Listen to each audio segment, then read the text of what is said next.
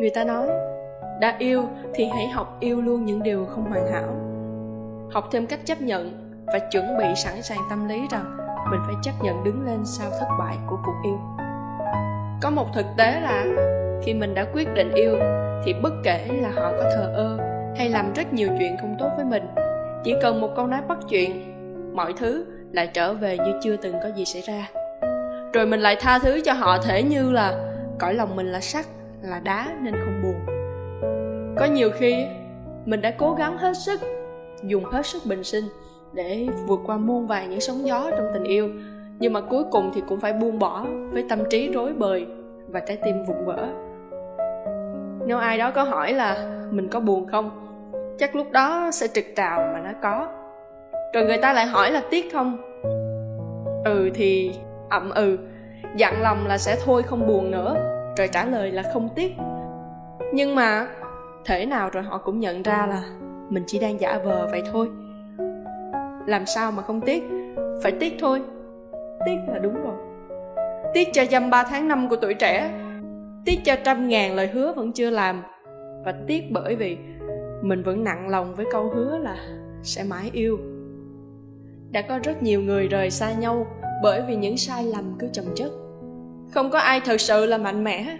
Chỉ là họ giả vờ và cố tình che giấu cảm xúc của mình. Vậy thôi.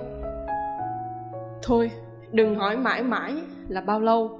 Và xin đừng hứa mãi yêu thêm bất kỳ một ai đi nữa. Bởi vì người thông minh, họ sẽ không tin vào những lời hứa nữa đâu. Thật đó. Chẳng ai cam tâm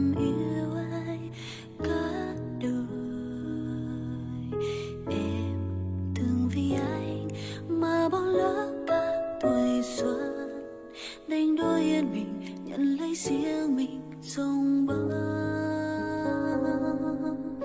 Mãi mãi là một lời nói dối.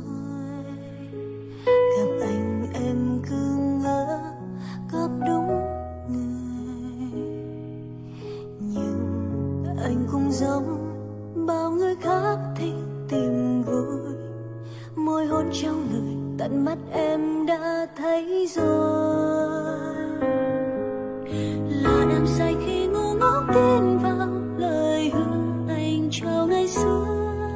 Mãi mãi là lời nói dối mà sao lúc ấy chẳng hiểu ra để giờ đây em không đến nát lòng vì một người không xứng đáng.